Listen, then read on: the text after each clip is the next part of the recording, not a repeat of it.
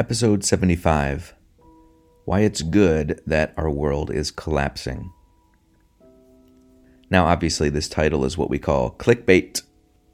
No one really thinks it's good on the whole, the way things are right now, that our culture is going down the toilet, that everything good, traditionally Christian and American, all of the reasons we loved our country, our culture, are vanishing pretty rapidly. And things are pretty dire both in the secular and the sacred spheres. Things don't look good in really any area of life right now. So, how could it possibly be good that our world is collapsing around us?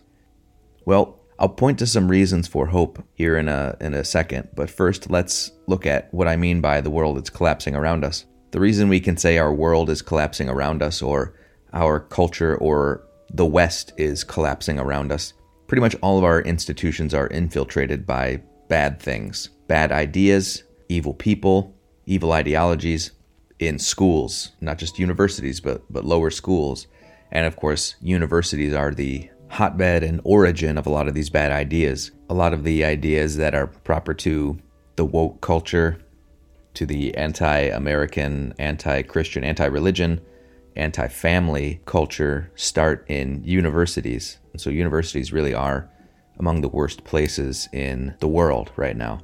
That's why parents need to think twice whether to send their kids to university and to choose very carefully which universities to send them. But also, of course, politics is filled with some of the most corrupt people on earth. Entertainment, nothing needs to be said there. The media, obviously. Everything is aimed against the family and destroying the family. Children are being indoctrinated and abused. So many people are dying from deaths of despair, suicide, obviously, the evil of abortion, deaths from excesses in many ways. Even within the church, we experience a lot of turmoil and confusion and weakness on the part of our shepherds. Very obvious that these things are from the devil because the devil intends to sow chaos, confusion, lead us to despair, destroy the family and the institutions which serve as a protection against the worst inclinations of man.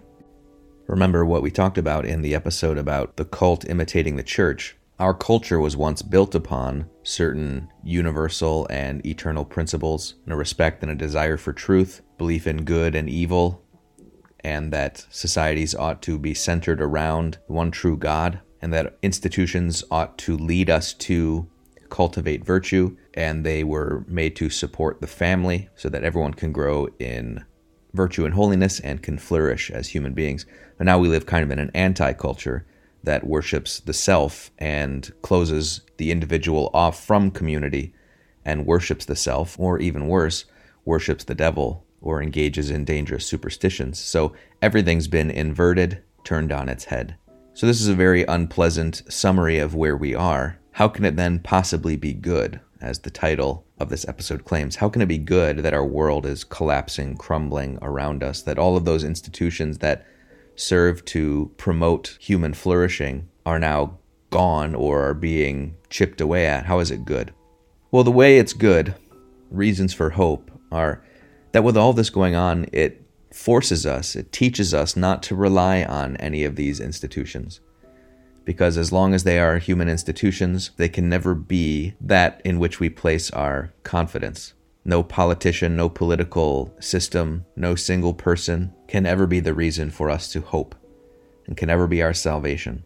So when we finally see all of these things falling around us because of corruption and sin, it reminds us, it shocks us back into reality that we are not here to be saved by any institution in this world. There is, of course, the church, which is not just a human institution, it is a divine institution. But the church exists in glory, triumphant, and here below it's still filled with the chaff that will be burned on the last day. So even the human element of the church is not something we can rely on. We rely on the truth of Christ's teaching through the church. We rely on God's grace given to us through the sacraments. We worship Christ, body, blood, soul, and divinity in the Eucharist. We receive mercy from Christ in the sacrament of reconciliation. But it shouldn't shock us that the church is also filled with evil people and weak shepherds. So seeing the church in her present state in this world shouldn't be a cause for despair, but it reminds us that the one we place our trust in, the one who is actually our salvation, is Christ and only Christ.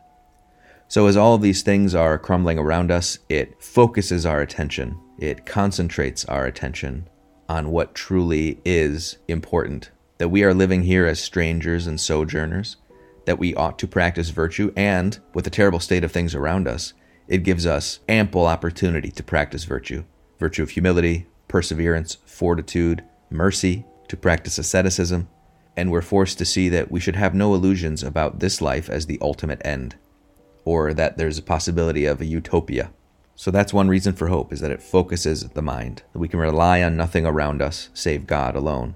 Long gone are the days where we can be so distracted by our prosperity and the apparent goodness of our country and our culture that we put off getting our spiritual house in order. Now, that's pretty much all we can look to for hope. Since things are so bad and it seems like the world is dying, it puts again to the front of our mind the necessity of being right with God, of preparing for his coming, because that's something that people say often. Things are so bad, Christ must be coming soon.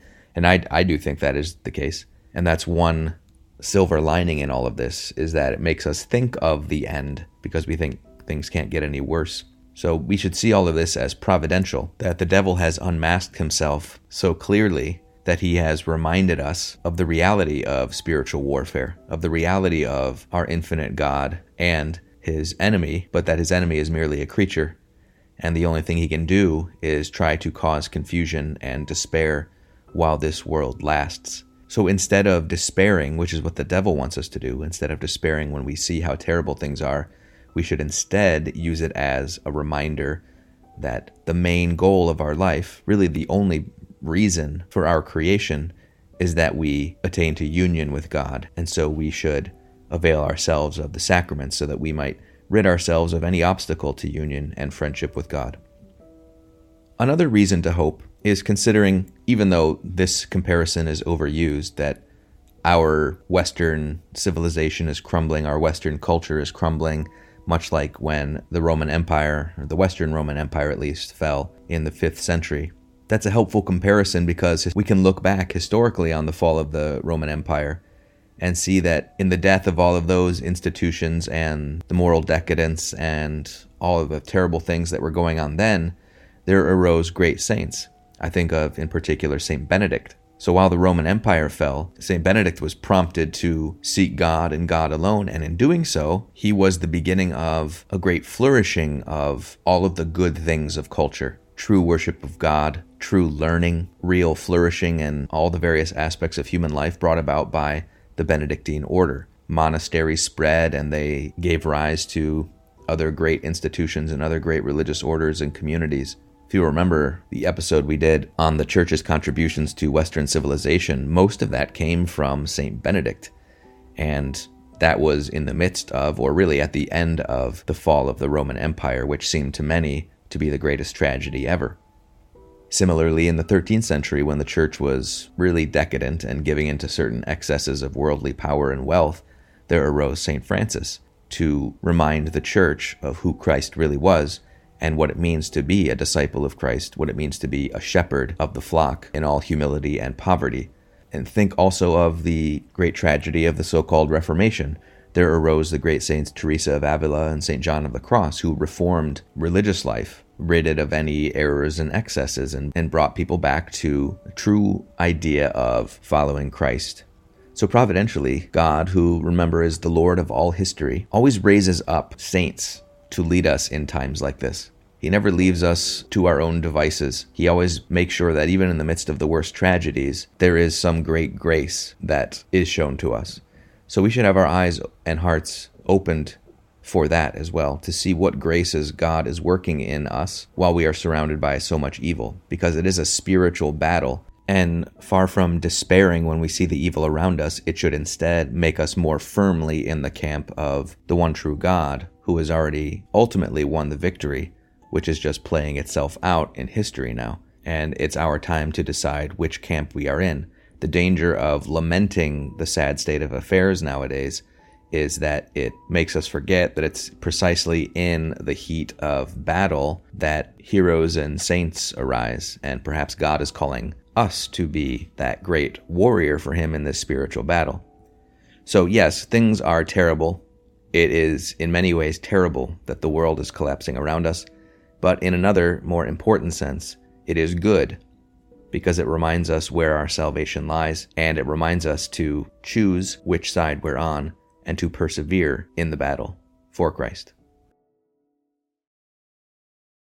Thank you for listening to Catholic Daily Brief. Please share this podcast with your family and friends, give a five-star rating and a good review, and consider becoming a member at patreon.com slash Catholic Daily Brief. God bless.